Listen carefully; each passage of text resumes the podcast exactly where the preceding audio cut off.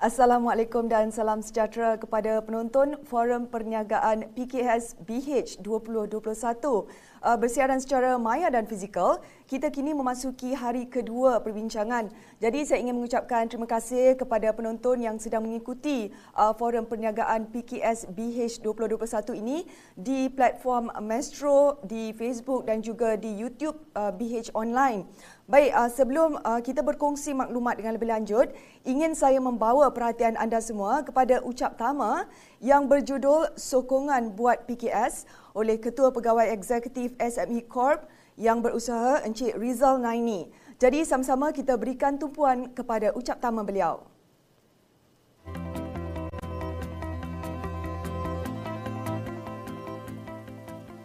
Bismillahirrahmanirrahim. Assalamualaikum warahmatullahi wabarakatuh dan selamat pagi saya ucapkan kepada sekalian yang hadir di platform Maya pada hari ini bagi mengikuti Forum Perniagaan PKS Berita Harian 2021. Bagi pihak SME Corp Malaysia, izinkan saya untuk merakamkan setinggi penghargaan dan ucapan terima kasih kepada Berita Harian kerana sudi menjemput saya untuk memberi ucap tama pada hari kedua sesi forum ini. Terima kasih juga diucapkan kepada para ahli panel, tetamu jemputan dan semua yang hadir kerana bersama-sama kami pada pagi ini. Para hadirin sekalian, seperti mana kita semua sedia maklum, pandemik COVID-19 yang melanda seluruh dunia telah mencetuskan ketidaktentuan ekonomi global termasuk di Malaysia. Namun demikian, kita sedang menyaksikan proses pemulihan ekonomi pada suku keempat tahun ini di mana sektor ekonomi telah mula dibuka secara beransur-ansur di samping program imunisasi COVID-19 yang semakin giat di seluruh negara.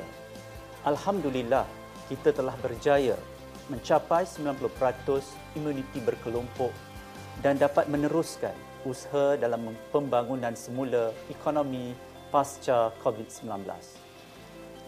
Berdasarkan data terkini dalam Malaysia Statistical Business Register yang dikeluarkan oleh Jabatan Perangkaan Malaysia, jumlah PKS di Malaysia pada tahun 2020 adalah sebanyak 1.2 juta iaitu 97.2% daripada keseluruhan pertubuhan perniagaan yang wujud di setiap lapisan sektor. Pandemik COVID-19 telah menjejaskan ekonomi di seluruh dunia termasuk Malaysia dan memberi kesan yang ketara kepada kesejahteraan rakyat dan perniagaan.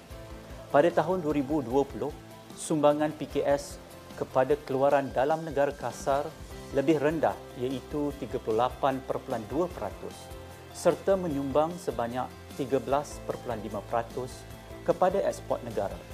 Secara keseluruhannya, PKS di negara telah mewujudkan peluang pekerjaan kepada lebih 7.25 juta orang. Oleh yang demikian, kerajaan menyadari bahawa adalah amat penting supaya langkah-langkah pemulihan dapat dilakukan segera terutamanya kepada PKS untuk merancakkan semula pertumbuhan ekonomi negara. Tuan-tuan dan puan-puan, rancangan Malaysia ke-12 dari tahun 2021 sehingga tahun 2025 merupakan satu transformasi yang menetapkan asas bagi merealisasikan semangat keluarga Malaysia yang akan mengubah landasan pembangunan negara bagi tempoh lima tahun akan datang untuk mencapai Malaysia yang makmur, inklusif dan mampan. Rancangan Malaysia ke-12 adalah bertunjangkan tiga tema iaitu menjana semula ekonomi, memperkukuh keselamatan, kesejahteraan dan inklusiviti serta melonjakkan kemampanan. Dengan berlandaskan kepada empat pemangkin dasar iaitu membangunkan bakat masa hadapan, mempercepat penerima gunaan teknologi dan inovasi, menambah baik ketersambungan dan infrastruktur pengangkutan serta memperkukuh khidmatan awam diharap pelan rancangan Malaysia ke-12 akan menyokong pencapaian tema ini. Para hadirin sekalian, pandemik COVID-19 juga telah menyedarkan kita bahawa untuk maju kita harus melepaskan diri dari keadaan normal dan mengembangkan pelbagai langkah untuk mengurangkan kesan terhadap rakyat dan ekonomi kita. Ia bukan lagi business as usual. Inilah masanya untuk idea baru, inilah masanya untuk berinovasi dengan pembatasan penggerakan dan pertemuan manusia secara fizikal ianya menyebabkan masyarakat secara tidak langsung terpaksa menerima penggunaan aplikasi digital dalam kehidupan seharian sekaligus mendorong peningkatan penggunaan teknologi maklumat. Walaupun pelbagai cabaran dan rintangan dihadapi oleh PKS, menariknya berdasarkan data Suruhanjaya Syarikat Malaysia sehingga 31 Oktober 2020, sebanyak 373,213 entiti telah mendaftar perniagaan mereka dengan SSN di bawah kategori atau kod bagi perniagaan dalam talian. Pendigitalan merupakan elemen penting bukan sahaja untuk memulihkan perniagaan tetapi juga kepada mereka yang ingin memulakan perniagaan. Oleh itu, usahawan perlu mempunyai mind shift tidak boleh lagi mengambil sikap tunggu dan lihat. Para usahawan perlu turut berubah dan menerima pendigitalan dalam perniagaan agar mampu menghadapi persaingan dan meningkatkan kecekapan dalam operasi perniagaan. Berdasarkan pelaporan Pelan Tindakan Bersepadu PKS atau singkatannya SPEPA bagi tahun 2020, kerajaan telah memperuntukkan dana sebanyak 14.6 bilion ringgit bagi melaksanakan 215 program pembangunan PKS. Program-program ini telah manfaat 996,694 usahawan dan PKS. Daripada jumlah tersebut, sebanyak 14 program yang dilaksanakan adalah berkaitan pendigitalan dan e-dagang oleh 8 kementerian dan agensi di bawahnya seperti berikut. Kementerian Pembangunan, Usahawan dan Koperasi, Kementerian Komunikasi Multimedia, Kementerian Pembangunan Luar Bandar, Kementerian Belia dan Sukan, Kementerian Perdagangan Antarabangsa dan Industri, Kementerian Kewangan, Kementerian Pelancongan Seni dan Budaya serta Ministry of International Trade and Industry, Industry Terminal and Entrepreneur Development Sarawak. Seramai 139,196 usahawan dan PKS telah mendapat manfaat dengan dana peruntukan sebanyak 46.5 juta ringgit. Daripada 14 program tersebut, empat program menyediakan kemudahan bantuan kewangan sama ada dalam bentuk geran padanan atau pinjaman mudah iaitu program Business Accelerator Program, Bumi Putra Enterprise Enhancement Program, Micro Connector oleh Kementerian Pembangunan Usahawan dan Koperasi melalui agensinya SME Corp Malaysia dan program Smart Automation Grant oleh Kementerian Perdagangan Antarabangsa dan Industri.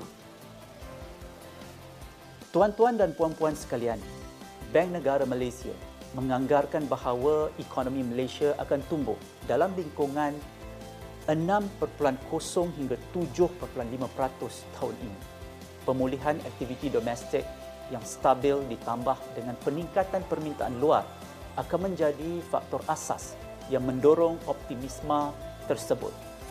Dalam usaha untuk melonjakkan status ekonomi negara, ekonomi digital akan memainkan peranan penting dengan sasaran sumbangan sebanyak 22.6% kepada KDNK negara pada tahun 2025 agensi-agensi kerajaan yang berkaitan juga haruslah terus memberi kesedaran, latihan, sokongan dan bantuan yang diperlukan bagi mempercepatkan proses transformasi ini. SME Corp Malaysia akan terus komited di dalam memastikan kelangsungan PKS di masa yang mencabar ini dengan penganjuran pelbagai program, inisiatif dan aktiviti seperti Minggu PKS Kebangsaan 2021 portal My Assist MSME, tunas usahawan belia bumi putra dan sebagainya. Suka saya maklumkan di sini, SME Corp Malaysia akan menganjurkan acara pameran tahunan SMIDEX 2021 pada 1 hingga 23 Disember 2021 secara dalam talian bertemakan SMEs Revitalize. Program inisiatif dan aktiviti ini diharap dapat menjadi titik tolak bagi PKS untuk mengambil peluang menjalankan perniagaan secara dalam talian dan seterusnya melangkah ke dunia pendigitalan. Saya juga berharap agar PKS dapat berusaha untuk mendapatkan akses pasaran yang lebih luas dengan meneroka perniagaan melangkaui sempadan di peringkat antarabangsa melalui MashMe. MashMe merupakan antara modul yang terdapat di dalam portal My Assist MSME dan ianya memadankan syarikat PKS dengan syarikat multinasional iaitu MNC, syarikat-syarikat berkaitan kerajaan iaitu GLC, organisasi berkaitan kerajaan, pasaraya besar dan juga syarikat-syarikat terkemuka dari dalam dan luar negara secara lebih mudah dan cepat. MashMe telah berjaya memadankan 411 syarikat PKS dengan potensi jualan sebanyak 20.7 juta ringgit. Para hadirin sekalian, akhir kata, dengan menuju prospek yang lebih optimis pada tahun ini, diharap Forum Perniagaan PKS Berita Harian 2021 ini dapat merungkai permasalahan dan memperkukuh para PKS di luar sana. PKS, you are not alone. Sekian, wabillahi taufiq wal hidayah. Wassalamualaikum warahmatullahi wabarakatuh. Terima kasih.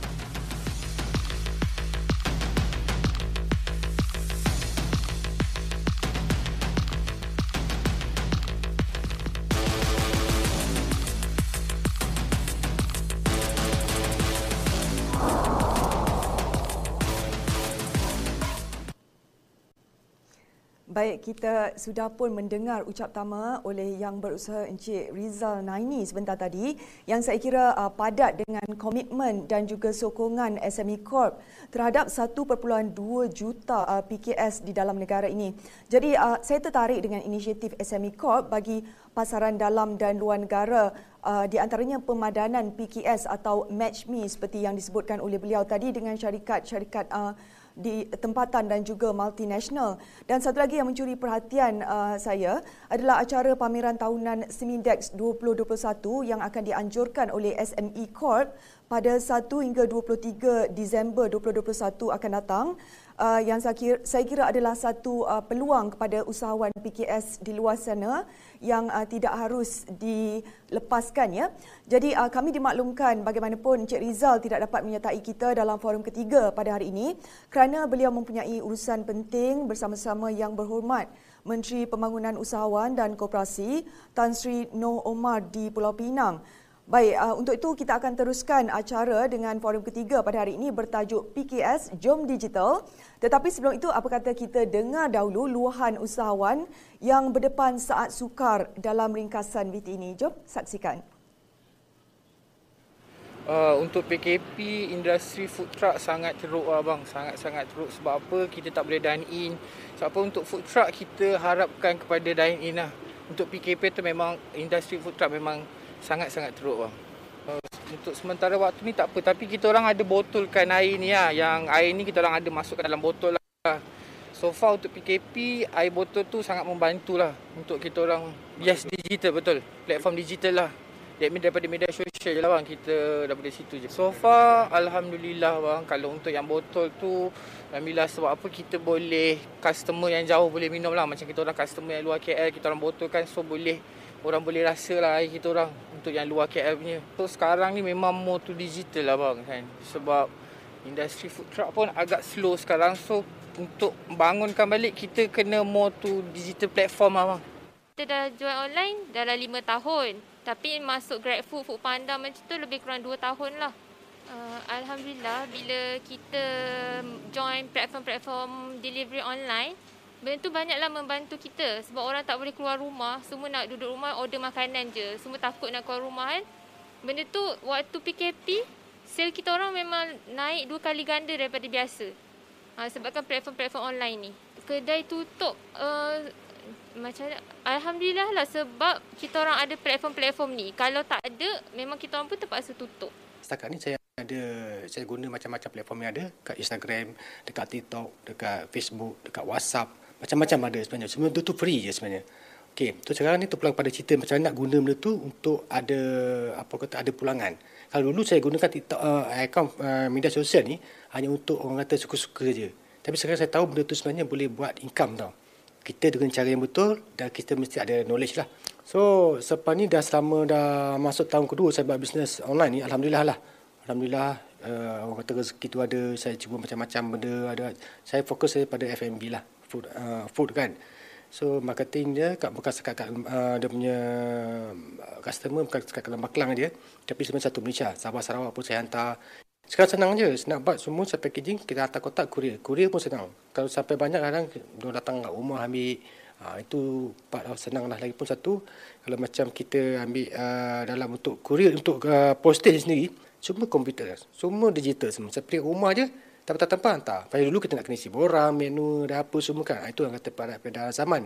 Jadi benda tu sangat senang. So sekarang ni kalau macam orang customer nak beli pun, semua just message direct kat saya dekat, sama dekat Instagram ke, kat TikTok ke, kat WhatsApp tu, senang. Tak payah. Kita tak kenal dia pun tak apa.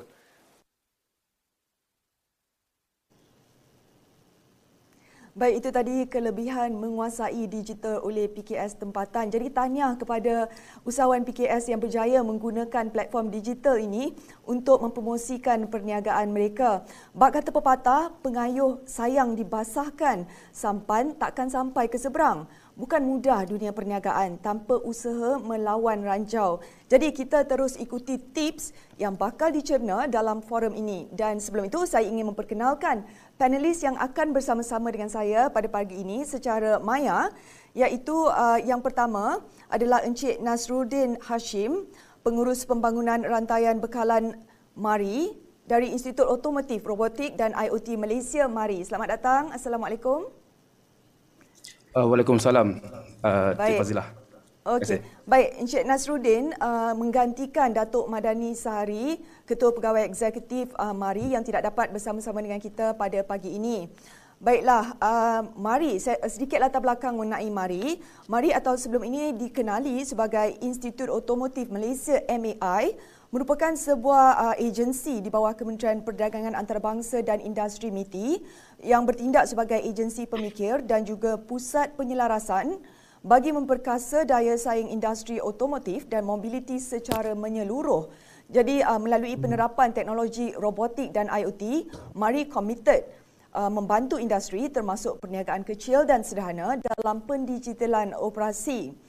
Baik, uh, mewakili SME Corp pula adalah Encik Zaki Moh, iaitu Timbalan Ketua Pegawai Eksekutif Pelaksanaan dan Pembangunan. Apa khabar, Encik Zaki? Alhamdulillah, khabar baik. Okey. Okey. Baiklah, beliau uh, Encik Zaki adalah orang yang berpengalaman ya dalam SME Corp. Uh, beliau juga bertanggungjawab dalam mengetuai pelaksanaan program bantuan keuangan uh, kepada PKS, pembangunan sektor adaptasi teknologi dan digitalisasi pembangunan PKS Bumi Putra serta khidmat nasihat uh, PKS. Baik, uh, kita juga selain uh, kedua-dua panel kita pada pagi ini, kita juga akan mendengarkan uh, kisah meniti tangga kejayaan oleh Puan Hazian Saleh, iaitu Ketua Pegawai Eksekutif Agarwood Synergy Holdings Sdn Berhad. Dan beliau merupakan seorang usahawan yang mendapat bimbingan daripada SME Corp.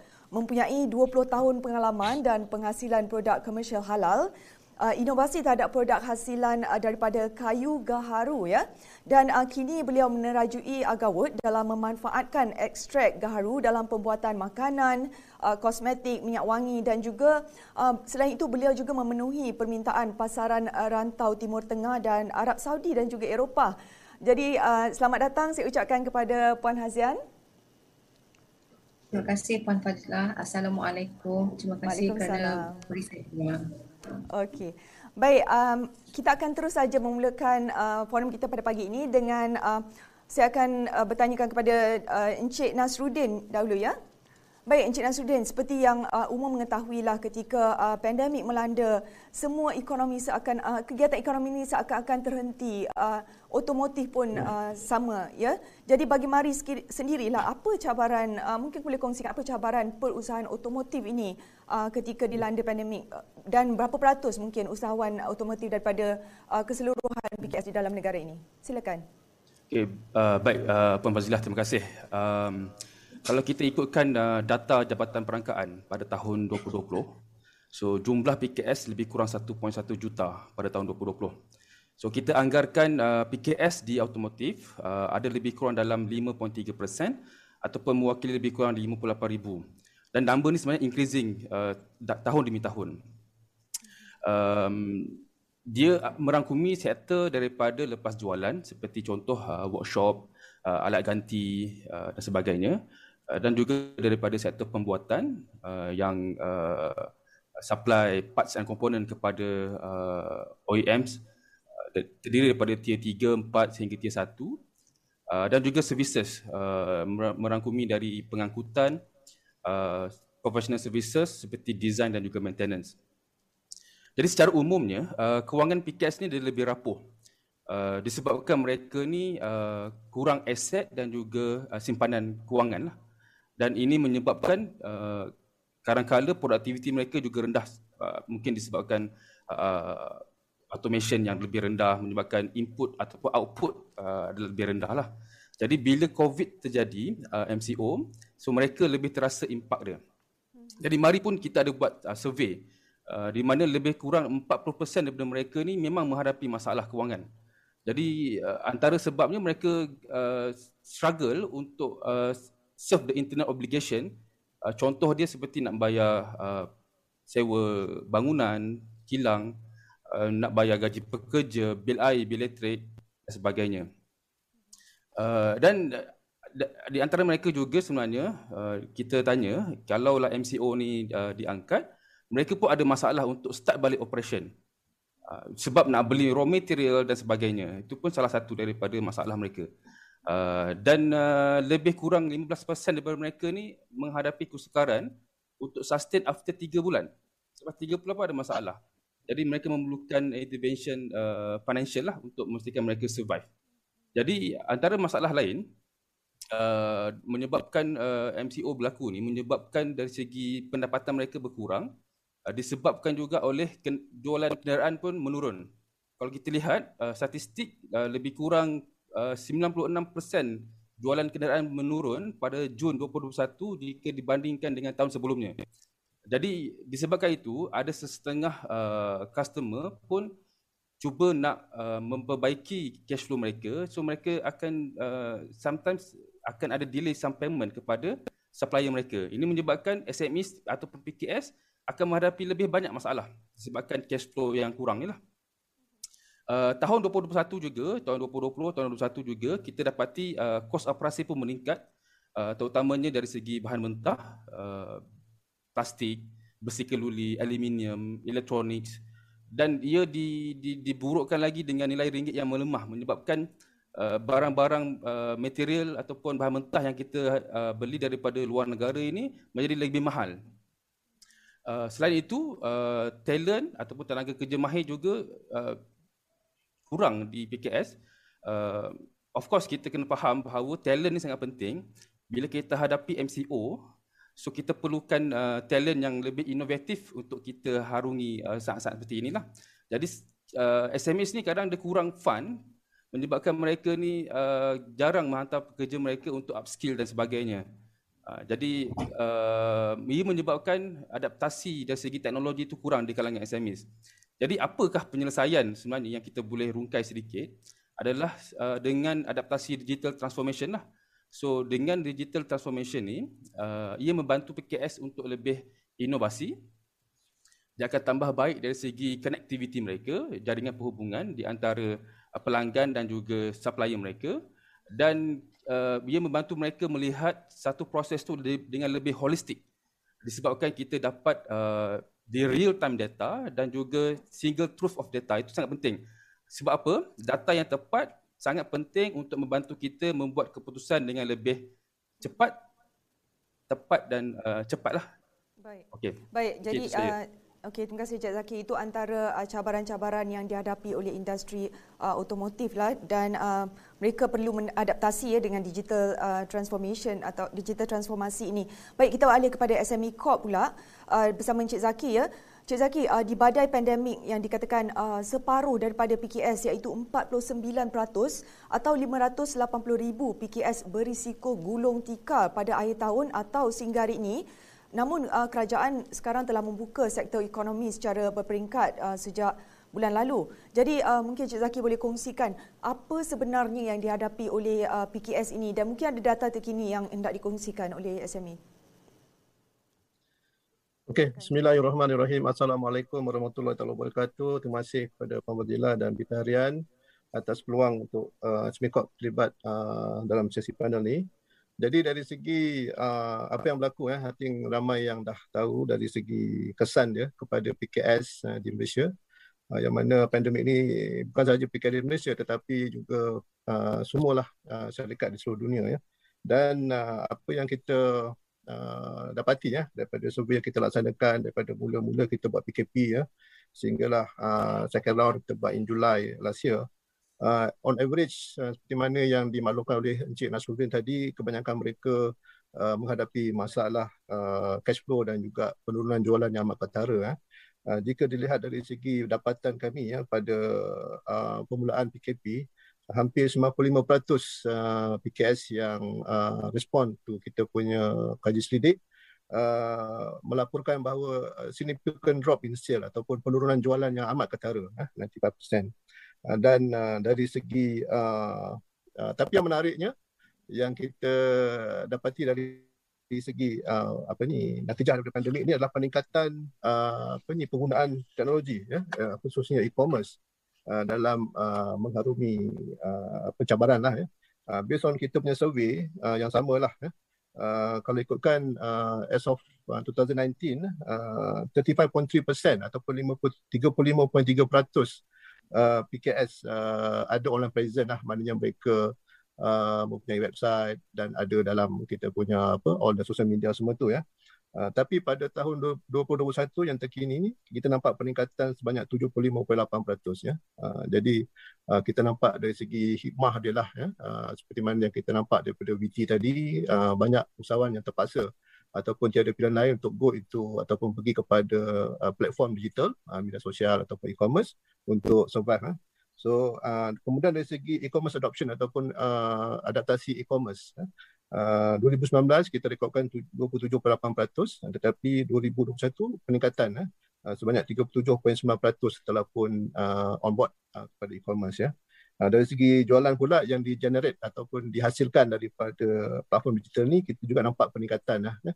2019 sebanyak 15% uh, apa ni syarikat melakukan uh, 5% uh, 15% daripada jualan mereka datang daripada uh, digital platform dan pada 2021 uh, peningkatan uh, 20% lah ya. uh, and on average yang yang kita laporkan. Jadi di sini uh, kita nampak jelas ya uh, pandemik ni walaupun dia mengakibatkan ramai syarikat yang uh, gulung tikar uh, terpaksa tutup perniagaan. Uh, tetapi ada juga yang yang apa ni berjaya uh, sebab mereka mengubah uh, modaliti perniagaan mereka uh, daripada on premise uh, mereka pergi kepada platform digital ya. So selain daripada tu uh, seperti yang mana semua maklum uh, pihak kerajaan telah pun memperkenalkan pelbagai package uh, stimulus ekonomi ya yang yang mana bertujuan untuk membantu PKS uh, bertahan uh, dari segi cash flow uh, yang mana mereka uh, boleh uh, retain ataupun mengekalkan pekerja mereka uh, melalui subsidi upah uh, Uh, walaupun uh, terdapat juga pocket ataupun sebahagian kecil uh, PKS ya yang masih tidak dapat mencapai ataupun akses kepada uh, package-package tersebut ya. Dan SME Corp uh, menyedari keadaan ini kita pun ada menyediakan uh, program khusus lah uh, yang, yang kita panggil SME Revitalization Fund yang mana kita bekerjasama dengan MDF untuk uh, menyediakan pembiayaan yang uh, agak uh, mudah dari segi uh, keuntungan dia dan juga syarat-syaratnya ya, yang mana ia memfokuskan kepada apa yang kita panggil peminjam pertama ataupun first time borrower ya. Uh, yang mana uh, kalau ikutkan dari segi package-package ekonomi ini kebanyakan bank uh, mereka akan uh, still uh, mengikut uh, saranan bank negara dari segi Uh, credit assessment uh, ataupun penilaian kredit. Uh, jadi syarikat-syarikat PKS khususnya mikro uh, uh, mungkin tidak dapat uh, berpeluang untuk mendapatkan dana tersebut lah. Jadi dengan itu SME Corp melalui MDF turut memperkenalkan uh, SME Revitalization Fund ni uh, bagi memberi peluang kepada PKS mikro khususnya ataupun first time borrower uh, untuk mendapatkan pinjaman yang yang lebih mudah eh. uh, dari segi uh, apa ni uh, kadar keuntungan is uh, cukup rendah 3% uh, uh, on monthly rest. Dan uh, setakat ni kita terima sambutan yang amat baiklah dari segi uh, permohonan ya dan insyaallah kita akan uh, perkembangkan lagi lah dari segi uh, apa ni peluang yang ada uh, untuk kita uh, membantu PKS yang terkesan ni.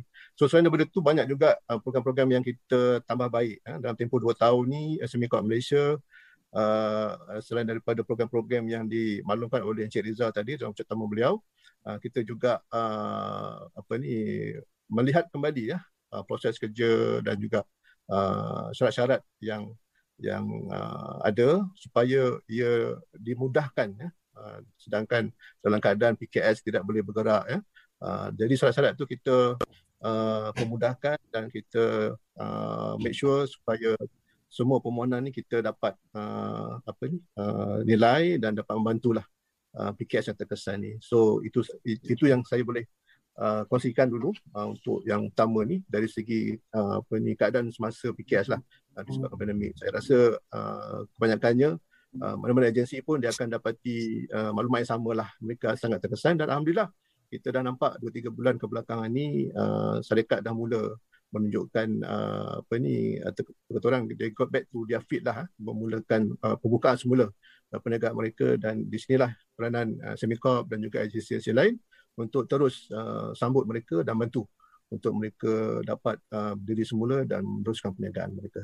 So itu saja. Puan, terima kasih. Baik, terima kasih Cik Zaki. Jadi itu antara uh, bantuan ataupun daripada SME Corp uh, SME Revitalization Fund ya. Jadi um, beralih kepada Puan Hazian pula dari Agawood. Uh, saya ingin tanyakan jika Encik Zaki sebentar, uh, maafkan saya Encik Nasruddin ya sebentar tadi ada berkongsi mengenai cabaran yang dihadapi oleh uh, industri otomotif. Jadi bagi Puan Hazian pula bagaimana pandemik ini memberi impak kepada uh, Puan sebagai usahawan PKS mungkin uh, dalam lockdown sana sini uh, di seluruh Malaysia. Jadi kan adakah ini memberi kesan kepada uh, pendapatan sumber pendapatan Puan? Silakan. Bismillahirrahmanirrahim. Terima kasih uh, Berita Harian dan SME Corp, Puan Fazila. Okey, uh, apabila pandemik melanda, uh, bukan sahaja negara kita sahaja yang terkena impak. Uh, seluruh dunia, semua golongan yang terkena impak uh, akibat pandemik. Uh, dunia seolah-olah uh, terhenti seketika kerana kita semua tidak menduga ianya berlaku. Uh, seluruh lockdown. So jadi pada awalnya berlaku pandemik, saya baru pulang daripada Dubai uh, untuk trade exhibition di sana. Alhamdulillah kita berjaya uh, berurusan niaga untuk menandatangani kontrak pembekal produk berasaskan gaharu bagi pasaran Timur Tengah. Dan uh, apabila pandemik berlaku, uh, kita kerugian juga atas urusan tersebut kerana uh, akses sebelumnya kita lebih kepada fizikal. Uh, dan ini yang menyebabkan uh, kita mengubah haluan uh, kita uh, apa ni perniagaan kepada digital platform untuk lebih akses kepada uh, dunia luar perniagaan antara uh, perniagaan luar. So jadi itu yang kata memberi kesan uh, kepada kita punya perniagaan uh, yang mana daripada fizikal kepada platform.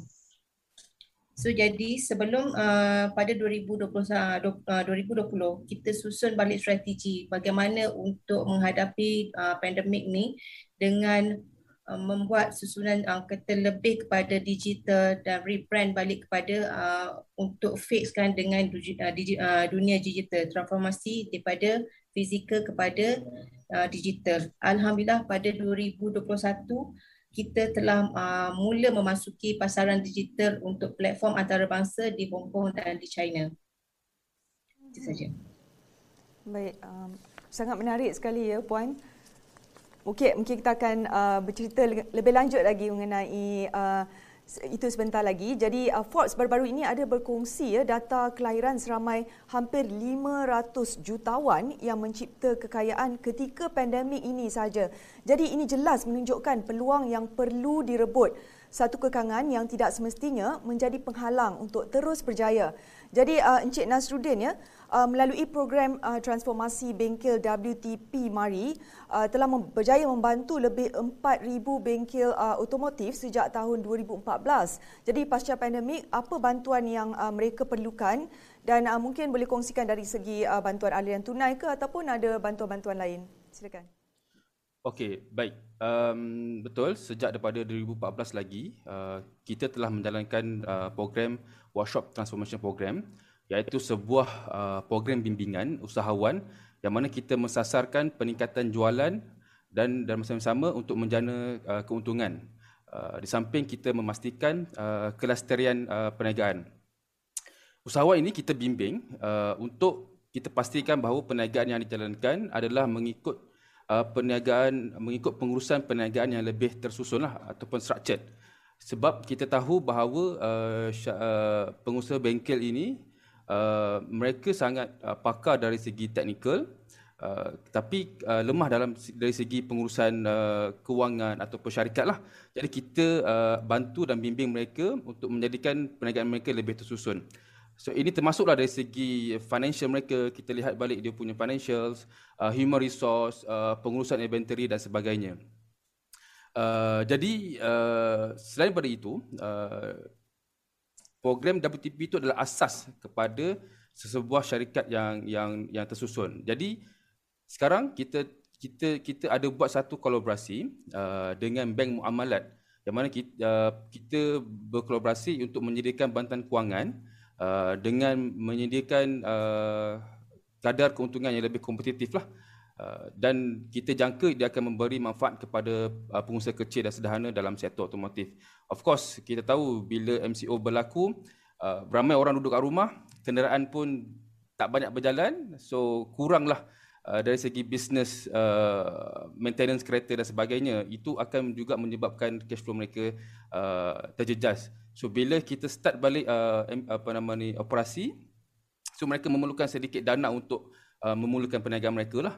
Jadi uh, selain daripada itu, kita juga uh, sepanjang tempoh pandemik ini juga, mari juga telah mes, uh, menyediakan ataupun memulakan uh, sebuah program yang baru yang kita namakan sebagai Technopreneur Development Program Express ataupun singkatannya adalah TDPX. Yang mana kita mensasarkan uh, transformasi perniagaan sedia ada kepada digital dengan penerapan elemen uh, seperti IoT, digital marketing, marketplace, uh, e-commerce dan sebagainya lah untuk kita bantu usahawan uh, menguruskan perniagaan secara digital. Dan ini mereka dapat mengetengahkan produk dan servis mereka dengan lebih uh, meluas dan juga bersasar. Baik, uh, itu antara program-program yang uh, disediakan oleh Mari untuk membantu uh, usahawan otomotif ini.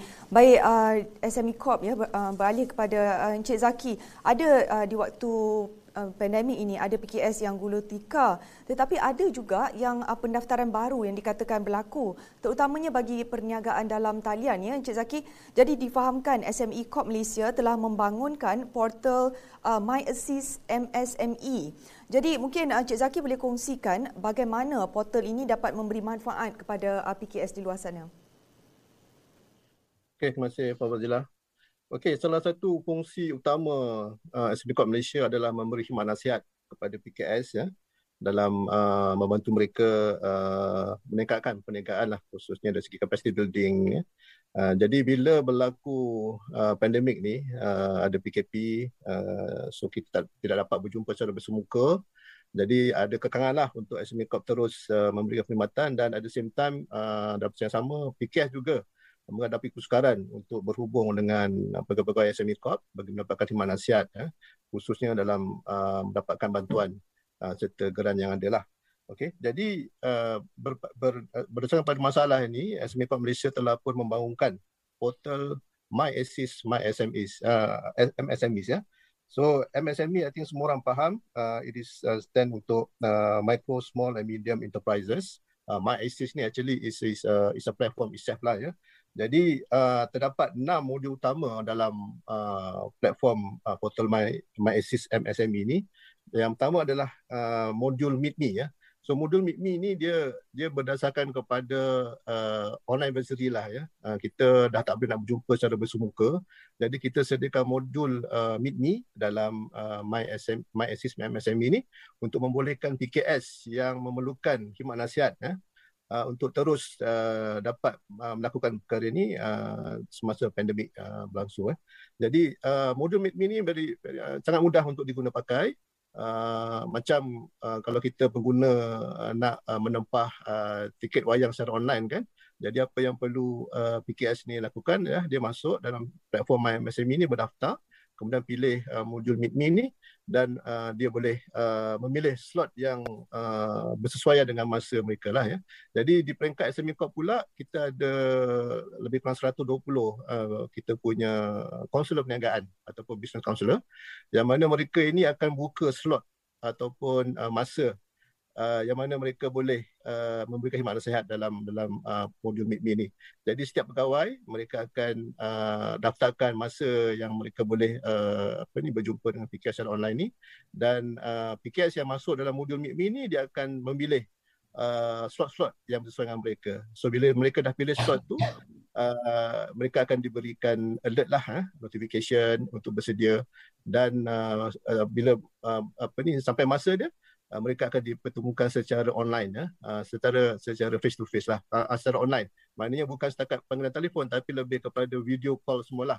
Uh, because of that uh, kita dapat uh, apa ni memberikan khidmat yang lebih baik lah lebih lebih uh, berkesan kepada BKS so yang setakat hari ini kita dah lebih 400 uh, slot yang kita buka ya dan sambutan dia agak menggalakkan lah yang mana mereka memerlukan uh, bantuan ni.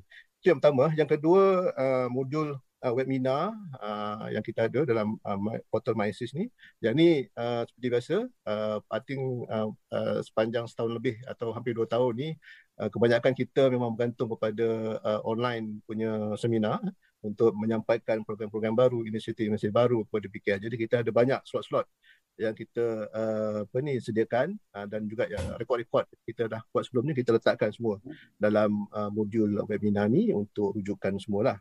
Kemudian seperti yang di yang ketiga eh uh, yang seperti yang dimaklumkan oleh Cik Rizal tadi uh, modul match me ya. So fungsi utama SME Co ada juga facilitate ataupun uh, sebagai pengguna syara bagi PKS untuk uh, berhubung dengan uh, pembeli ataupun uh, apa potential buyers ataupun syarikat besar. Uh, dan kita laksanakan perkara ini dalam dalam uh, event seperti exhibition semua sekali. Tapi because pandemic kita tak boleh nak laksanakan program tersebut, therefore kita uh, sediakan modul match me ya. So uh, match me ni uh, apa ni dibuka kepada semua PKS, mereka boleh uh, register dan daftarkan uh, apa ni interest mereka, uh, what kind of service yang dia ada untuk di offer.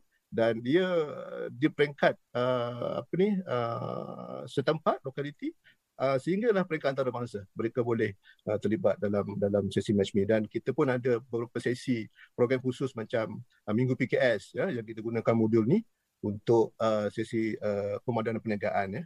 Dan ada juga uh, modul e-pameran ya macam yang uh, kita akan laksanakan hujung tahun ni Semidak uh, 2021 ni uh, bermula 1 Disember sehingga 23 Disember ni kita akan gunakan uh, modul e-pameran uh, dalam uh, portal MyAssist uh, MSME ni untuk uh, kita laksanakan lah. Jadi uh, kalau fizikal mungkin 3 hari atau 4 hari the most ya. Uh, dengan adanya platform digital ni kita boleh uh, mungkin dua minggu kan seperti yang kita lancangkan uh, sebanyak selama 23 hari kita akan buka uh, untuk uh, sembilan tahun ni. Uh, ada juga uh, kita punya uh, modul seperti e-dagang yang mana kita linkkan kepada uh, platform-platform sedia ada seperti Warungku, uh, local uh, kita punya local players yang menyediakan perkhidmatan delivery dan juga uh, apa ni uh, modul untuk uh, merchant dan selain daripada itu ada juga modul yang menyerahkan semua program-program uh, uh, yang dilaksanakan oleh kerajaan ya agensi kerajaan so ada uh, reference center kat situ untuk uh, PKS uh, membuat rujukan uh, bantuan terkini yang sesuai untuk mereka lah. Jadi secara keseluruhannya di ada apa kata orang enam modul-modul utama yang kita uh, sediakan dalam portal MyAssist MySME dan alhamdulillah kita dah hampir ada 50,000 uh, pengunjung uh, dan lebih daripada 1,000 lebih uh, pengguna yang berdaftar yang menggunakan uh, modul MyAssist ni. Dan insyaAllah kita akan sentiasa perbaiki, tambah baik. Uh. Saya rasa walaupun dah ada pembukaan ekonomi uh, apa ni uh, masyarakat dah mula bergerak eh. Tapi kita akan uh, ya kita yakin uh, platform ni akan jadi pilihan utama sebab uh, it's, it's already apa kata orang new normal eh, normal baru yang mana uh, apa ni PKS lebih selesa untuk berhubung dengan dengan uh, Semicorp dan juga institusi lain melalui online. So kita akan terus uh, tambah baik dan insyaallah uh, platform ni akan jadi platform juga utama oleh PKS dalam masa akan datang. Itu saja. Terima kasih. Kasih Cik Zaki. Itu tadi uh, sedikit penerangan mengenai portal My Assist MSME ni yang dapat membantu uh, macam one stop center lah ya untuk membantu uh, usahawan-usahawan PKS mendapatkan semua maklumat, uh, bantuan dan sebagainya. Jadi uh, Puan Hazian ya, uh, berniaga ni selain uh, kita mencari rezeki untuk diri sendiri, kita juga dapat memberi peluang uh, rezeki kepada orang lain juga. Jadi uh, mungkin Puan Hazian boleh kongsikan uh, strategi dalam yang Puan lakukan dalam memanfaatkan uh, teknologi digital ketika ini Puan Hazian.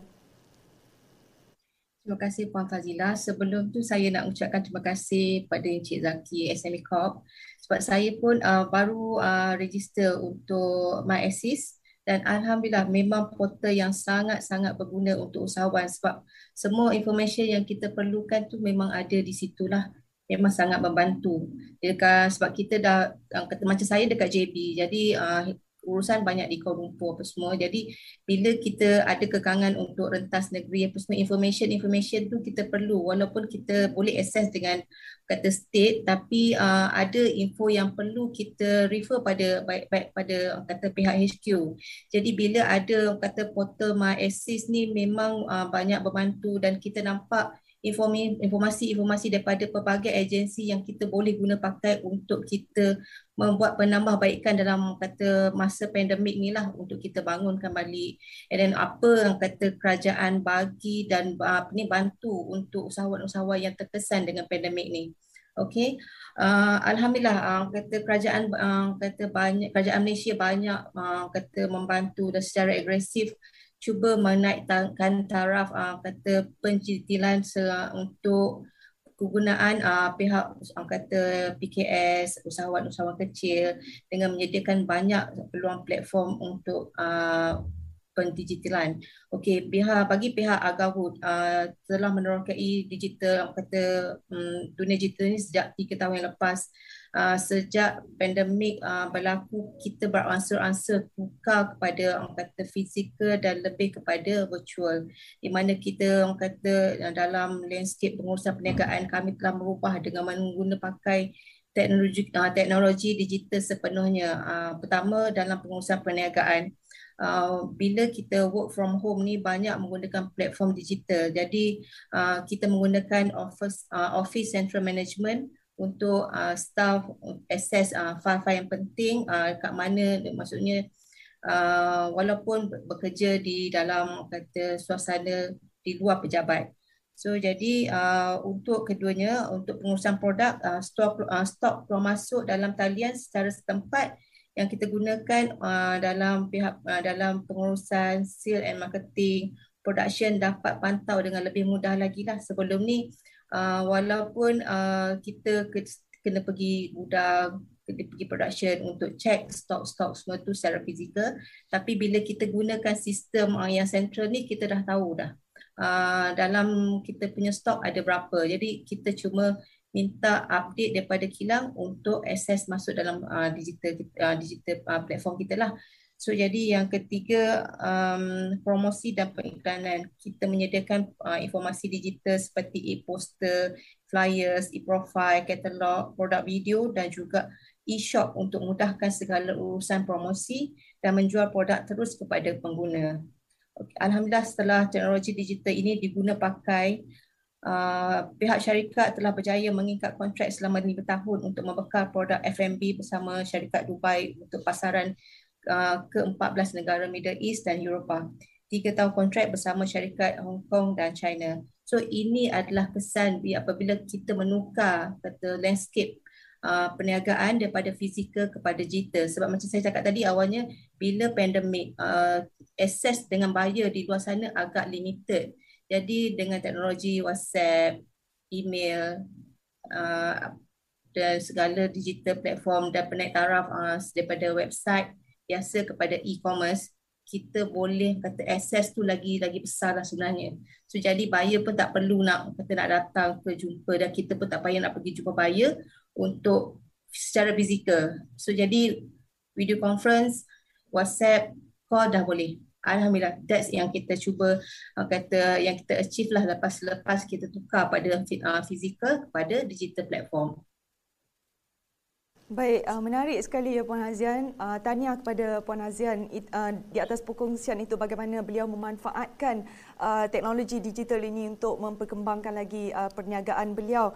Dan uh, untuk mereka yang baru saja ya mengikuti forum perniagaan PKS BH 2021 uh, bersama-sama saya kini ialah uh, Encik Nasruddin uh, bin Hashim iaitu pengurus pembangunan rantaian bekalan Mari uh, Encik Zaki Mo, Timbalan Ketua Pegawai Eksekutif Pelaksanaan dan Pembangunan SME Corp dan juga Ketua Pegawai Eksekutif Aga Wood Synergy Holding Sdn Berhad Puan Hazan Saleh. Baik, kita akan teruskan perbincangan uh, dengan Encik Nasruddin ya dari uh, Mari. Baik, Encik Nasruddin seiring dengan uh, penubuhan Mari membantu industri otomotif ini. Mungkin uh, Encik Nasruddin boleh jelaskan kepada uh, pengusaha PKS otomotif terutamanya mengenai program-program yang disediakan Mari uh, seperti yang Encik Nasruddin kongsikan tadi ya Technopreneur Development Program TDP uh, ada Mari Lean Production System dan sebagainya. Ada banyak lagi program-program. Jadi termasuk aplikasi yang membabitkan uh, kenderaan. Jadi sayang ya jika uh, usahawan PKS ini tidak uh, menggarap peluang yang ada. Jadi apa pandangan uh, Encik Nasruddin Baik um kita perlu faham bahawa program yang kita rangka ini uh, sebenarnya untuk membantu Uh, pembangunan industri uh, menjadi lebih berdaya saing. Dari segi teknologi uh, industri 4.0 automation robotics IoT proses dalam menghasilkan produk yang lebih bermutu tinggi berinovasi. Dan tak lupa juga dalam pembangunan modal insan iaitu kita nak melahirkan tenaga kerja mahir dan dan pakar. Jadi banyak program-program yang dirangka ini adalah menjurus ke arah um, uh, perkara yang disebutkan tadi. Uh, sebagai contoh, uh, mari juga kita baru melancarkan satu aplikasi ataupun software, uh, Mari Enterprise Resource Planning (ERP), uh, yang mana kita beranggapan bahawa ERP ini adalah sebagai satu batu loncatan transformasi digital. Tapi kita tahu uh, banyak mindset PKS ni yang beranggapan bahawa bila kita nak digital transformation, uh, kos sangat mahal kena ada pakar IT dan sebagainya. Uh, that's why kita uh, di Mari, kita dah perkenalkan sistem ni berasaskan kepada software as a service. Sama macam uh, semua orang uh, tahu macam Grab, uh, apa lagi Foodpanda dan sebagainya, yang mana uh, mereka tak perlu lagi uh, tak perlu membuat satu investment yang besar lah uh, dalam uh, mendapatkan uh, software itu. It just rental lah dan uh, dari segi maintenance, investment dan sebagainya adalah sangat rendah. Okey. Sebagai contoh kita tengok uh, semasa MCO, uh, so lepas pembukaan ekonomi, uh, banyak backlog ataupun tunggakan uh, production yang perlu diselesaikan oleh uh, syarikat. So kalau uh, sebuah syarikat itu mempunyai sistem itu, so automatically sistem itu akan kenal pasti uh, bill of material yang terlibat dan akan memastikan uh, ianya cukup untuk production. So kalau tak cukup, sistem akan advise, okay, you kena order this kind of uh, apa nama ni parts uh, pada sekian hari bulan untuk jalankan production pada sekian hari bulan. So bila kita ada sistem macam ni, sebenarnya kita bagi ruang ataupun uh, ada mutual understanding dengan customer in terms of kita buat production planning supaya uh, apa-apa advice kita dengan customer adalah berasaskan data lah. Uh, ini yang kita yang saya cakapkan tadi berkenaan dengan membuat keputusan yang tepat dan cepat. So sistem akan membantu dari segi membuat keputusan. Uh, jadi program yang kita yang saya sebutkan tadi berkenaan dengan uh, Lean Production System, TDP dan sebagainya sebenarnya asas kepada menyediakan PKS uh, untuk membuat transformasi digital. Kita perlu faham bahawa uh, transformasi digital ni uh, kita nak dia lestari ataupun sustain, sustainable kita tak nak PKS uh, buat ataupun uh, install ataupun uh, membuat digital transformasi dengan terburu-buru uh, dan uh, melupakan uh, perkara-perkara asas uh, dekat production line atau sebagainya. Ini menyebabkan uh, sistem digital yang di, uh, digunakan nanti tidak akan lagi lestari ataupun tak digunakan disebabkan isu-isu seperti contoh uh, untuk buat planning production dia memerlukan uh, knowledge asas lah how you nak nak nak segregate uh, the production plan based on uh, order yang you ada dan sebagainya. Jadi program-program ini tadi menyediakan basic ataupun asas. So bila kita buat digital transformation menggunakan ERP dan sebagainya, sistem itu akan suit with kita punya current um, uh, culture ataupun activity. Jadi uh, sebenarnya kita terbuka uh, kepada mana-mana PKS otomotif untuk berhubung dengan Mari jika terdapat sebarang cadangan ataupun memerlukan bantuan uh, ia untuk menjadikan mereka lebih kompetitif lah. Baik. Uh. Baik, Baik uh, itu tadi uh, daripada Encik Zaki ya. Baik, uh, sebagai balik kepada sorry Encik Nasruddin, balik kepada Encik Zaki pula. Sebagai agensi utama yang menerajui pembangunan PKS ini, uh, pelbagai usaha dan inisiatif telah dilaksanakan oleh SME Corp Malaysia dalam menggalakkan PKS beralih ke arah uh, digitalisasi ini. Jadi baru-baru ini SME Corp uh, ada dilihat telah mengadakan MOU bersama pihak universiti dalam pelaksanaan program Tunas Usahawan Belia Bumi Putra TUBE at IPT ya. Jadi uh, mungkin uh, bolehkah tuan uh, Encik Zaki mungkin kongsikan uh, berkenaan program ini. Jadi bagaimana program-program ini dapat membantu usahawan muda ataupun belia merebut uh, peluang persekitaran digital ini, Encik Zaki? Okey, terima kasih. Uh, program Tube ni is actually kita punya one of kita punya signature program lah ya.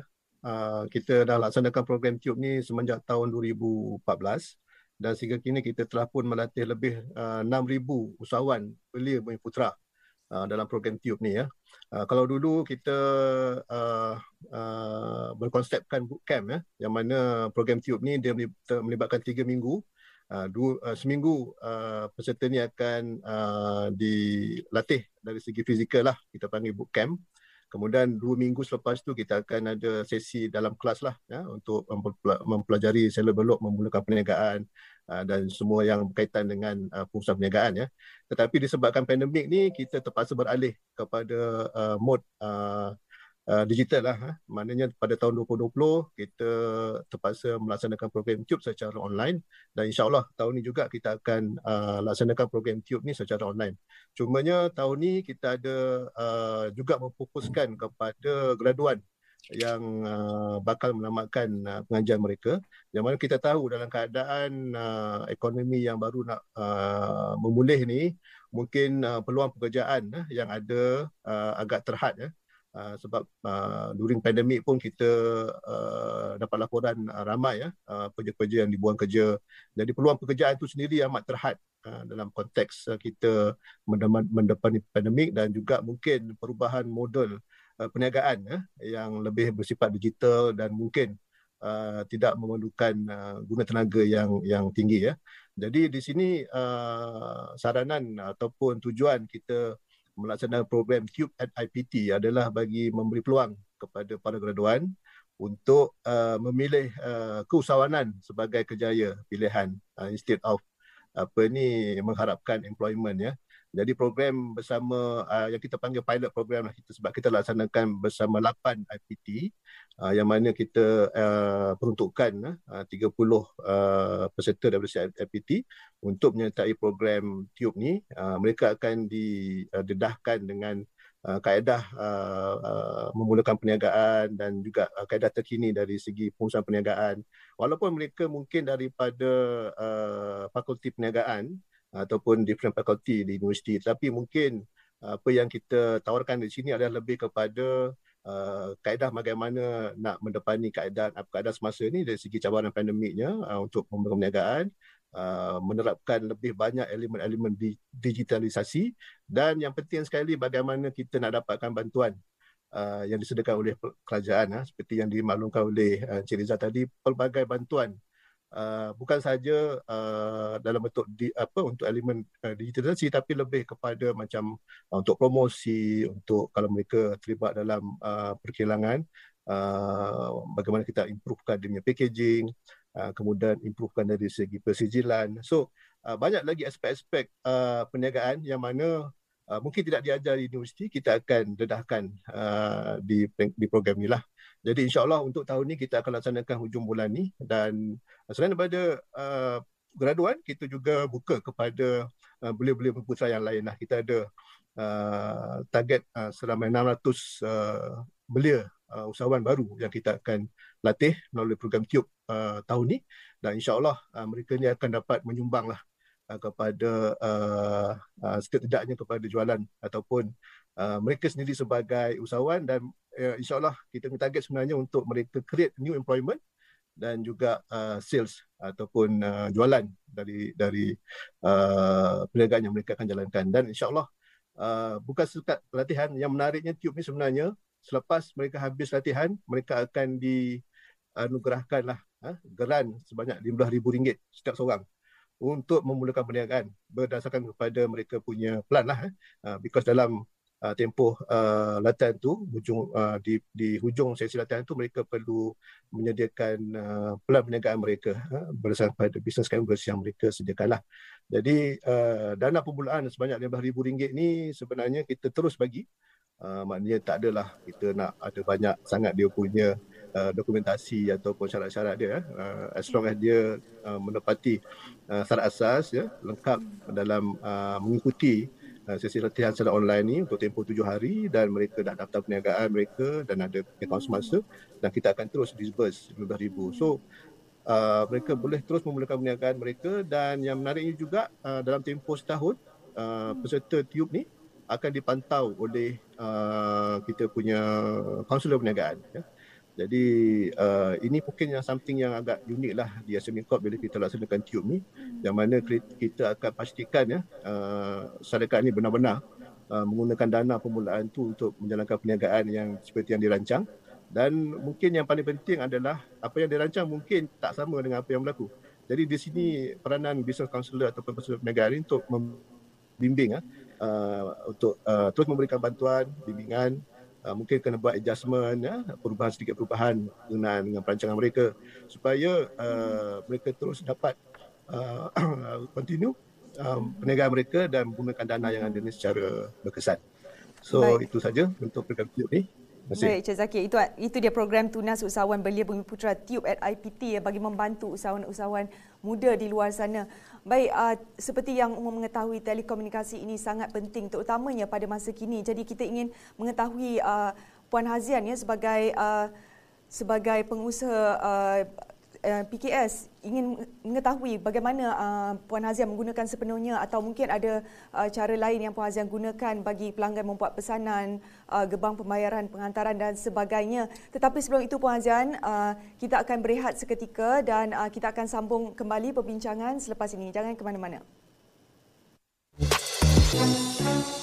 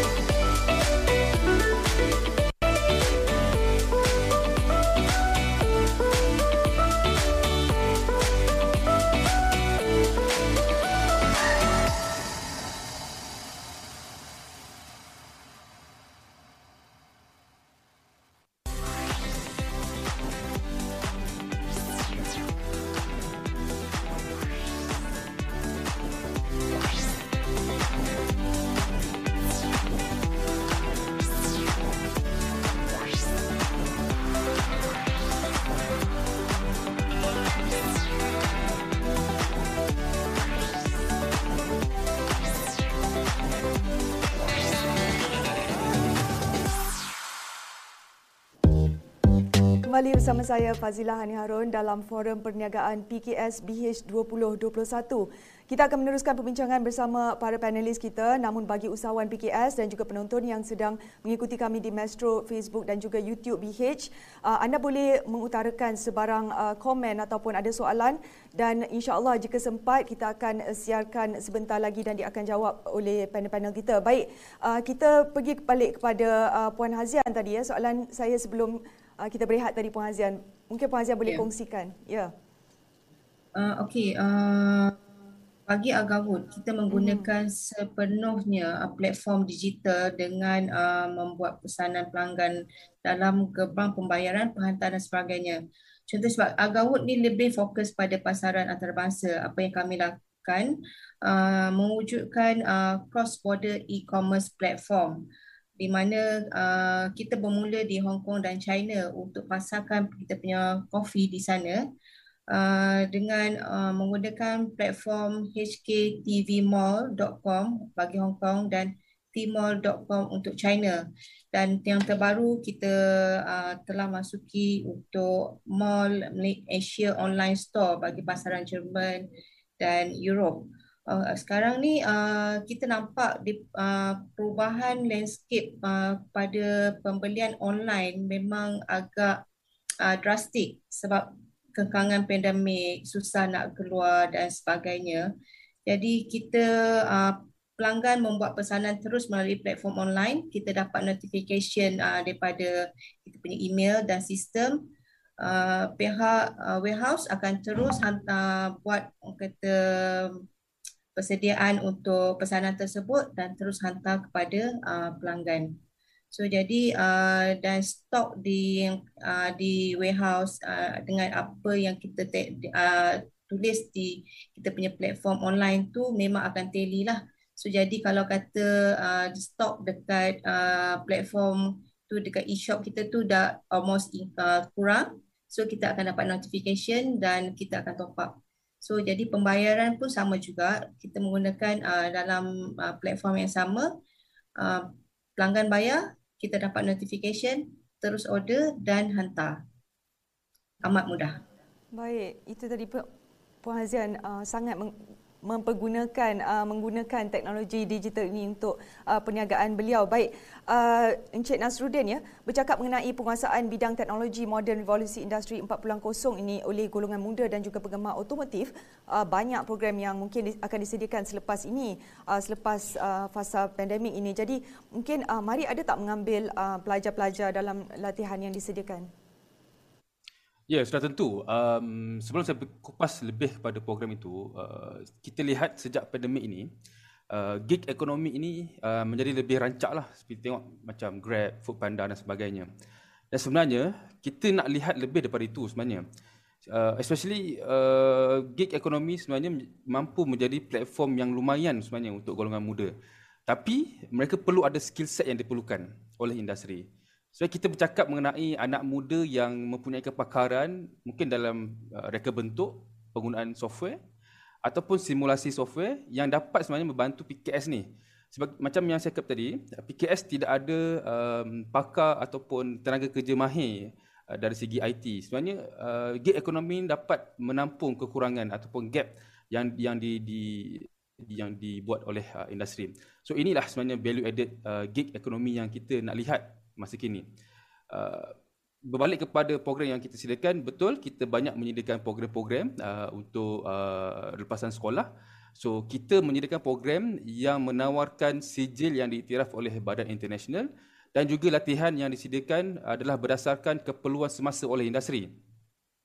Uh, di mana uh, program ini uh, kita berikan pendanaan asas uh, kepada uh, remaja uh, dan ataupun lepasan sekolah dan seterusnya kita tempatkan mereka ke sektor yang berkaitan. Uh, contoh uh, program yang kita ada seperti Industry Lead Professional Certificate Program IPC yang mana kita menyediakan tenaga kerja tempatan uh, dan kita tempatkan ke sektor syarikat uh, automotif yang berkaitan. Uh, kita juga ada seperti contoh um, Digital Engineering Prototyping uh, Certification Program. Uh, ini kita latih uh, engineer dan kita certified orang dengan uh, sijil uh, antarabangsa. Kita juga ada program seperti employability dan retraining local talent program. reskilling, re-employment uh, dan juga graduate uh, apprentice. Semua program-program ni sebenarnya uh, kita rancang supaya uh, dapat memenuhi, memenuhi uh, gap uh, dekat industri sebenarnya. Mm-hmm. Baik, uh, projek uh, kepada Encik Zaki ya. Proses uh, digitalisasi ini terus uh, dipergiat kerajaan dengan penumpuan terhadap pembangunan ekonomi digital bagi merancakkan pertumbuhan ekonomi negara pasca COVID-19 ini malah uh, pelbagai inisiatif pendigitalan uh, telah diperkenalkan oleh kerajaan. Jadi bagaimana uh, PKS boleh memanfaatkan uh, ruang ini untuk menjana pendapatan dan uh, seterusnya menyumbang kepada pemulihan ekonomi Encik Zaki? Okey, terima kasih Pak Mazila. Ya. Sebagaimana yang di maklumkan uh, oleh Encik Rizal tadi dalam ucapan tamu beliau, uh, tahun lepas saja kita ada 290 program ya uh, yang dikhususkan kepada PKS yang mana 14 daripada program tersebut uh, menghususkan kepada pendigitalan ya yang dilaksanakan oleh 8 kementerian ya. Jadi untuk tahun ni uh, kita ada ada juga program yang uh, lebih kurang sama uh, yang terus uh, dilaksanakan oleh kementerian tersebut dan Uh, apa yang saya nak fokuskan di sini adalah uh, PKS uh, khususnya uh, apa ni PKS Micro uh, mereka boleh mendapatkan uh, bantuan dan peluang yang ada ni untuk terus uh, membantu mereka dari segi pendigitalan lah. Kalau ikut dari segi uh, penyediaan ekonomi dan juga uh, menyumbang kepada pemulihan ni kita memainkan peranan dari segi facilitate uh, further lah. Uh, mungkin macam Puan Hazian tadi dah uh, ada perancangan sendiri dan telah pun experience ataupun uh, merasai dari segi uh, penggunaan platform digital ni. Jadi apa yang pihak kerajaan akan terus uh, bantu adalah untuk terus encourage uh, menggalakkan penggunaan teknologi ini dan di SME Corp sendiri kita ada pelbagai program ya yang kita boleh uh, ataupun PKS boleh uh, capai uh, dari segi uh, facilitation ya. Uh, contohnya program micro connector yang khusus uh, kepada uh, kategori micro. Uh, dalam program ini kita ada bekerjasama dengan 18 uh, yang yang kita panggil delivery partner ya. Daripada 18 delivery partner ni 11 daripada mereka menghususkan kepada aktiviti ataupun program pendigitalan ya. Jadi uh, PKS yang uh, ataupun uh, uh, PKS Micro yang uh, memerlukan bantuan dari segi onboarding. Uh, sama ada untuk e-commerce, sama ada untuk uh, payment solution, uh, untuk uh, macam yang berkaitan dengan stock management, apa yang dimaksud di dimaklumkan oleh Cik Nasruddin tadi, mereka boleh terus uh, berhubung dengan SME Corp ataupun merujuk kepada laman web SME Corp mereka dan mereka uh, SME, uh, laman web SME Corp dan pilih uh, uh, delivery partner tu program mana yang sesuai ya. Uh, contact uh, numbers uh, uh, our delivery partners tu semua ada dalam alamat web kita. Dan uh, sebenarnya dari segi cost ya, of course uh, Cik Nasruddin pun ada mention ya. Uh, persepsi uh, di kalangan PKS kita khususnya mikro mereka merasakan bahawa uh, onboarding kepada uh, digital platform ni mungkin ada kos sendirilah uh, termasuklah ada kena ada staff khusus untuk uh, pantau dan juga menguruskan uh, platform ni. Tapi sebenarnya dah banyak eh, uh, solution providers yang ada di luar sana yang menyediakan apa yang kita panggil bite size solution ya. Yang uh, simple dan affordable uh, murah. Uh, mungkin model yang Cik Nasruddin mention tadi dalam bentuk uh, subscription ya. Uh, sewaan ni lebih lebih sesuai untuk uh, Pikas Micro. Dan solution-solution yang kita tawarkan melalui uh, our delivery partner ni kita bantu sehingga 90% daripada kos dia. Eh.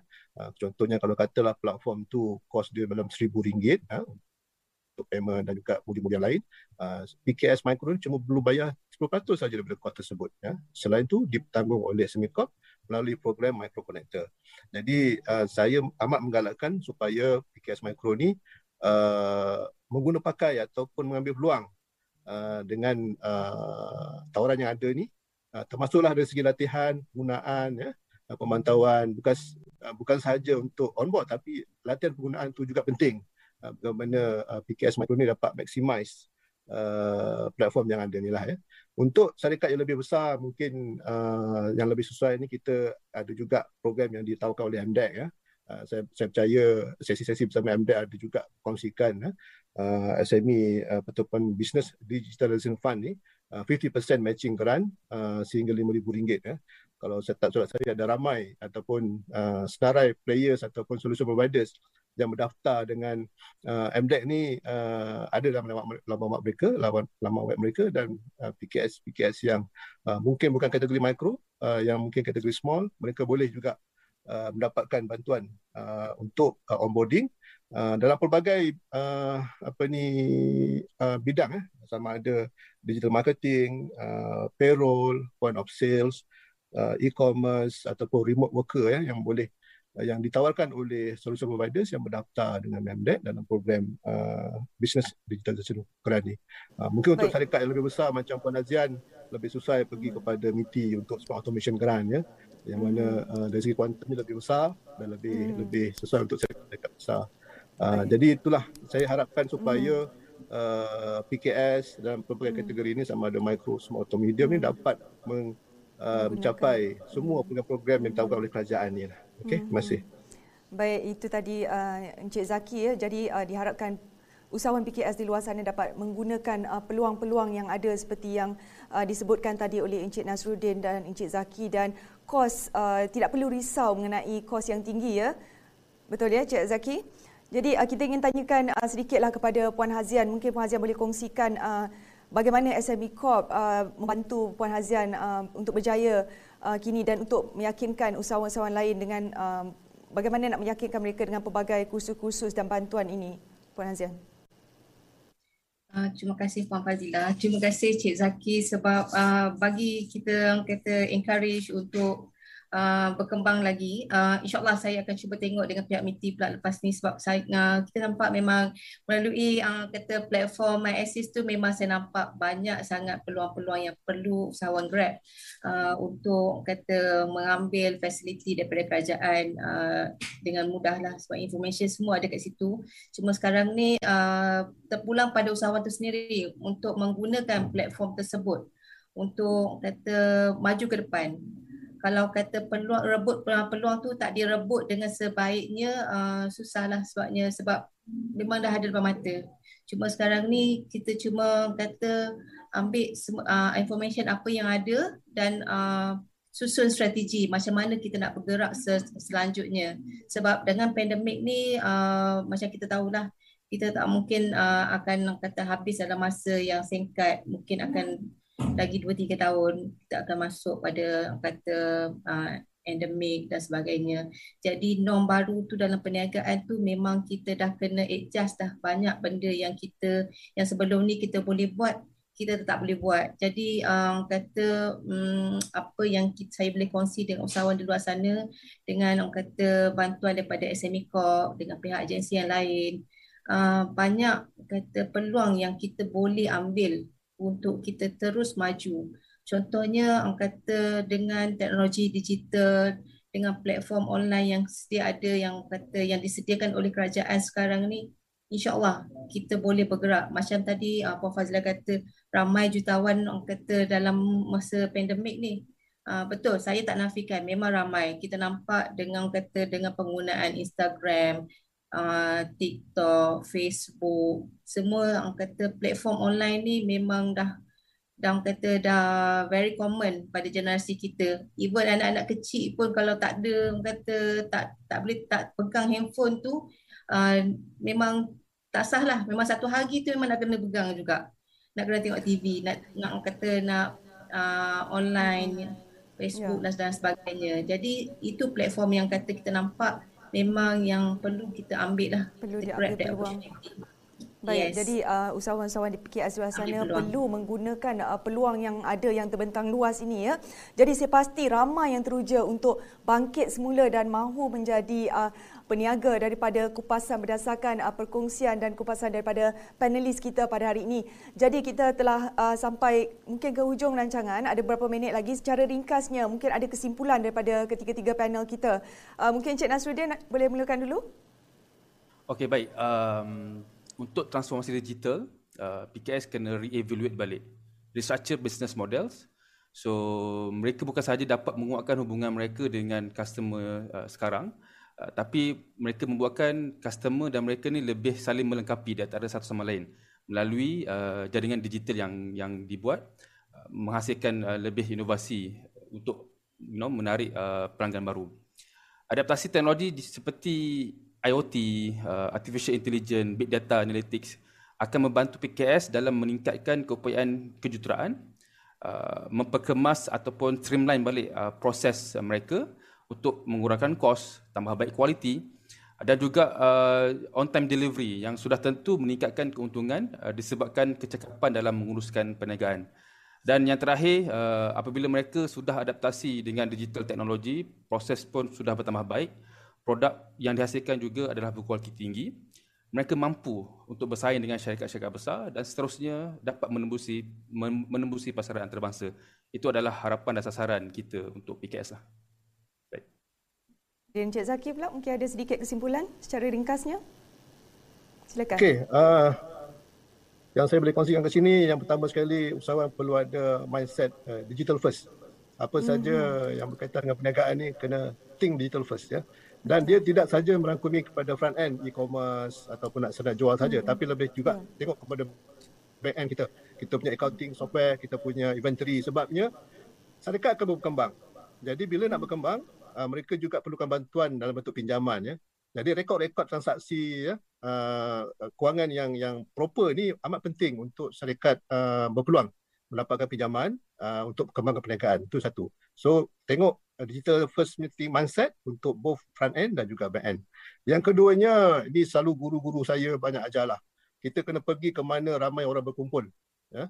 So dalam keadaan uh, sekarang ni orang berkumpul kat mana? Orang berkumpul kat sosial media. Tadi pun Hazian kata anak dia satu hari memang kena pegang handphone. So uh, bila ramai orang berkumpul kat situ, kat situlah banyak duitnya. Ya. So uh, nak tak nak uh, syarikat kena pergi kepada tempat mana orang ramai berkumpul di sosial media, di FB, di Insta. Mereka kena jual di situ. Ya. Mereka kena gunakan the simplest form of apa digitalization macam WhatsApp for business, kena mulakan dan mereka boleh berkembang dari situ. Ada banyak uh, kaedah, ada banyak uh, shortfall tapi mereka perlu explore. Uh, banyak video-video yang ditunjukkan, yang dikongsikan oleh pakar-pakar bagaimana kita nak manipulate all this uh, apa ni, social media untuk gain uh, the advantage lah. Dan terakhir sekali, yang ketiga, dapatkan khidmat nasihat ya. Sebabnya kita ada agensi-agensi yang mampu memberikan guidance uh, dari segi digital journey. Sebabnya for the past 10-15 years, saya sendiri melihat ramai syarikat-syarikat ni yang mungkin uh, eager nak go for digital platform tetapi mereka mm. salah pilih platform. Mereka salah mm. pilih solution yang mungkin tak sesuai, kurang kurang berkesan dengan perniagaan mereka. Jadi mereka perlu dapatkan khidmat nasihat daripada pakar. Ha, MDEX sendiri ada platform uh, digital journey yang boleh uh, guide uh, usahawan untuk mm. pilih platform yang paling sesuai uh, hmm. dalam uh, dengan bentuk perniagaan mereka. So itu saja kesimpulan daripada saya. Terima kasih. Baik, terima kasih Cik Zaki. Puan Hazian pula? Sedikit kesimpulan. Ya, uh, okay, terima kasih Puan Fazila. Uh, apa yang saya harapkan pada usahawan di luar sana, jangan putus asa, terus berusaha dan berusaha kerana peluang sentiasa ada di luar sana. Uh, dengan kata uh, apa yang ditawarkan oleh agensi dengan apa yang ditawarkan oleh kerajaan yang penting uh, macam Cik Zaki tadi cakap jangan salah ikut guru. Hmm. Kalau salah ikut guru memang dia tersesat. So jadi kena ikut cikgu yang betul. Uh, susun strategi tu macam mana nak pergi ke mana. Hala kata kalau nak pergi YouTube ikut guru YouTube. Kalau nak pergi yang kata Shopee ikut guru Shopee. So jadi kita senang nak kata nak follow apa yang sepatutnya insya-Allah bila kita ikut jalan yang betul kata kejayaan pasti ada. Hmm. Baik, itu tadi perkongsian daripada ketiga-tiga panelis kita pada pagi ini. Saya ingin mengucapkan banyak-banyak terima kasih kerana sudi bersama kami di Forum Perniagaan PKS BH 2021 ini. Jadi, pentingnya digitalisasi ini tidak sukar sebenarnya, malah banyak cara-cara yang berdasarkan apa yang dikongsikan oleh uh, panelis kita tadi. Jadi, apa yang perlu ialah mengikuti dan menghubungi agensi-agensi yang bersedia mengulur tangan dan mengulurkan bantuan terhadap usahawan PKS. Saya ingin memetik mengutip kata-kata uh, Tan Sri Sheikh Mukhtar Al-Bukhari. Uh, beliau berkata, saya percaya sesiapa pun boleh menjadi apa sahaja asalkan mereka berusaha dengan tekun.